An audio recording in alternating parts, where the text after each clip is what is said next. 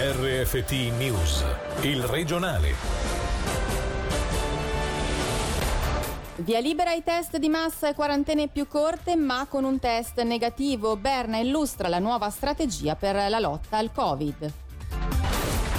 Alla risalita del prezzo del petrolio si aggiunge il rincaro della legge sul CO2. Si spiega così l'aumento di oltre 10 centesimi al litro della benzina. Intervista al CEO di City Carbur Oil. Il cinema ticinese piace, il film del regista Simone Giampaolo nominato al premio del cinema svizzero. Buonasera dalla redazione di Radio Ticino, sia i test di massa, quarantene più corte ma solo di fronte a un test negativo e se in arrivo da un paese a rischio, dall'8 febbraio è necessaria la prova di non essere malato di Covid, oltre alla quarantena naturalmente. Sono le decisioni prese oggi dal Consiglio federale di fronte ad una situazione pandemica che sta migliorando, ma verso la quale sussistono ancora molte preoccupazioni, soprattutto in merito allo sviluppo delle varianti. Sentiamo Selin Lalomia.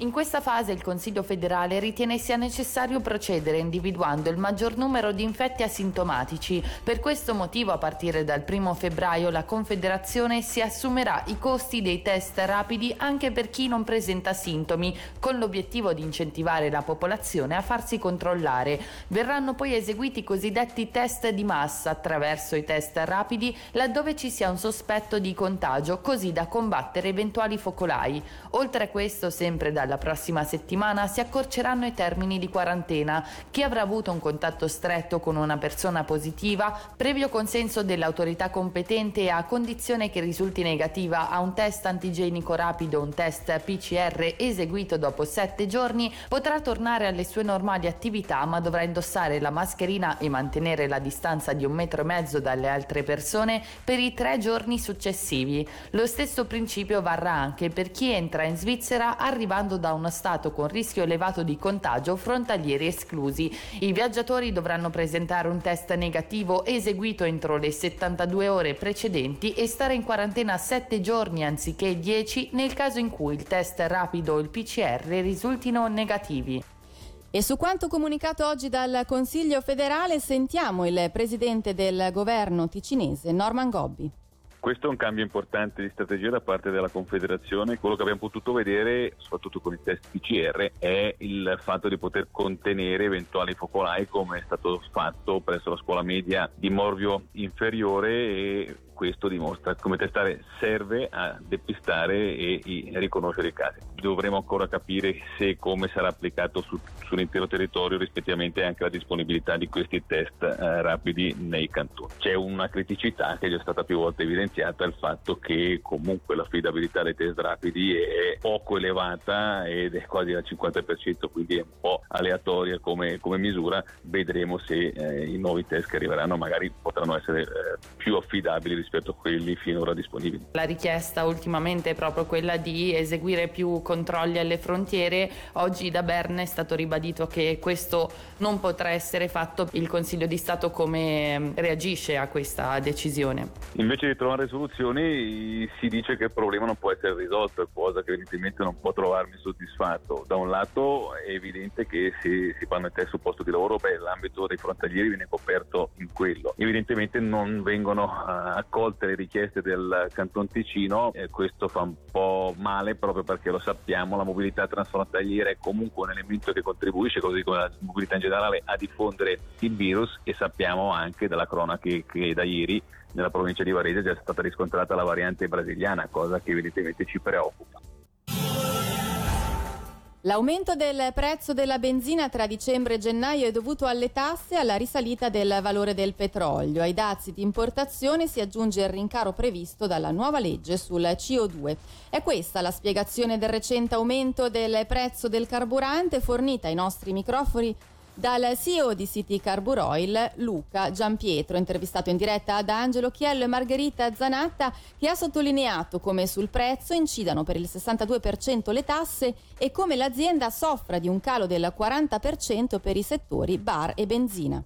I dazi di importazione, rispettivamente le tasse sul CO2, pesano oggi circa il 62% del prezzo, di modo che tanto di quello che paghiamo finisce poi nelle casse di Berna. Il primo di gennaio c'è stato un aumento di 5 centesimi di colpo, un aumento importante, poco usuale. Questi 5 centesimi sono tutti dovuti all'imposta sugli oli minerali dazi e alla tassa sul CO2. Il prezzo è aumentato di circa 11 centesimi nell'ultimo mese e mezzo. Di questi 11 centesimi 5 vanno a Berna e gli altri 6 sono invece il costo del prodotto che negli ultimi mesi è decollato rispetto alla media che aveva mantenuto per tutto il 2020. La voce popolare è un po' quella che dice ah, quando c'è da aumentare sono velocissime, quando c'è da scendere invece sono molto lenti. Se guardiamo effettivamente i trend del mercato è quasi sempre il contrario. Siamo confrontati con un business che sta soffrendo, soffrirà, lo sappiamo benissimo tutti che la parte di carburanti fossili non sarà il futuro della mobilità, di modo che i volumi comunque a livello fisiologico scendono sempre, adesso pandemia a parte. Si cerca comunque di avere sempre un prezzo il più corretto possibile.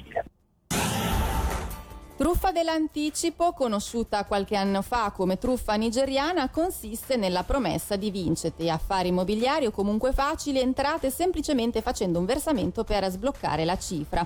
In un periodo che economicamente può essere difficile, può succedere che la promessa di un buon affare impedisca di individuare intenzioni truffaldine. Renato Pizzolli della Polizia Cantonale è intervenuto per mettere in guardia su questo tipo di raggiri c'è un contatto abbastanza allettante per far sì che una persona resti interessata a un possibile affare. Tempo fa era soprattutto le lotterie, poi può essere un grosso capitale da sbloccare, può essere un affare immobiliare, ci sono molti modi in cui si viene contattati, per mail, per lettera, ma la dinamica è sempre la stessa. Per accedere a una somma di denaro interessante bisogna versare un anticipo per sbloccare questa somma. Dico che sono sono diverse perché arrivano ad essere eh, le più fantasiose. Eh. Un tratto comune delle vittime è che provano anche vergogna. Non bisogna nemmeno eh, eccedere in questa vergogna perché è tipico della dinamica della truffa. La cosa migliore è quella di rivolgersi all'autorità. Una segnalazione molto importante ci permette di capire anche perché alcune segnalazioni sono arrivate e noi possiamo fare una prevenzione mirata.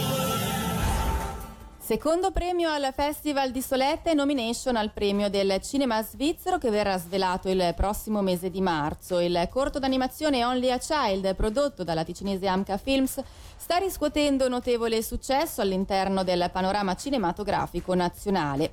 La firma nella realizzazione è quella di Simone Giampaolo che nonostante sia originario di Vacallo, dopo dieci anni di lavoro a Londra, ha collaborato per la prima volta con il Ticino e con i colleghi svizzeri. Sentiamolo siamo felicissimi. Eh, il film è stato prodotto da Amca Films eh, a Lugano. Io ho lavorato in Inghilterra con molti clienti, quali qua Cartoon Network, Hartman, Disney, Google, però è la prima volta, eh, grazie a Child, che ho la possibilità di creare un cortometraggio in Svizzera con artisti svizzeri e il fatto di ricevere un riconoscimento da Soletta e anche la nomination a Premio del Cinema Svizzero è stata incredibile. Abbiamo lavorato a stretto contatto con Severn Cully Suzuki, la ragazzina che zittì il mondo per sei minuti. Nel 1992 chiede questo incredibile speech, questo incredibile discorso alle Nazioni Unite. Siamo entrati in contatto con lei per trasformarlo in un poema visivo, in un'animazione innovazione. Questo discorso ha un forte, forte messaggio ambientalista, ecco che a distanza quasi di 30 anni da quando ha dato questo discorso è ancora purtroppo molto, molto, molto attuale.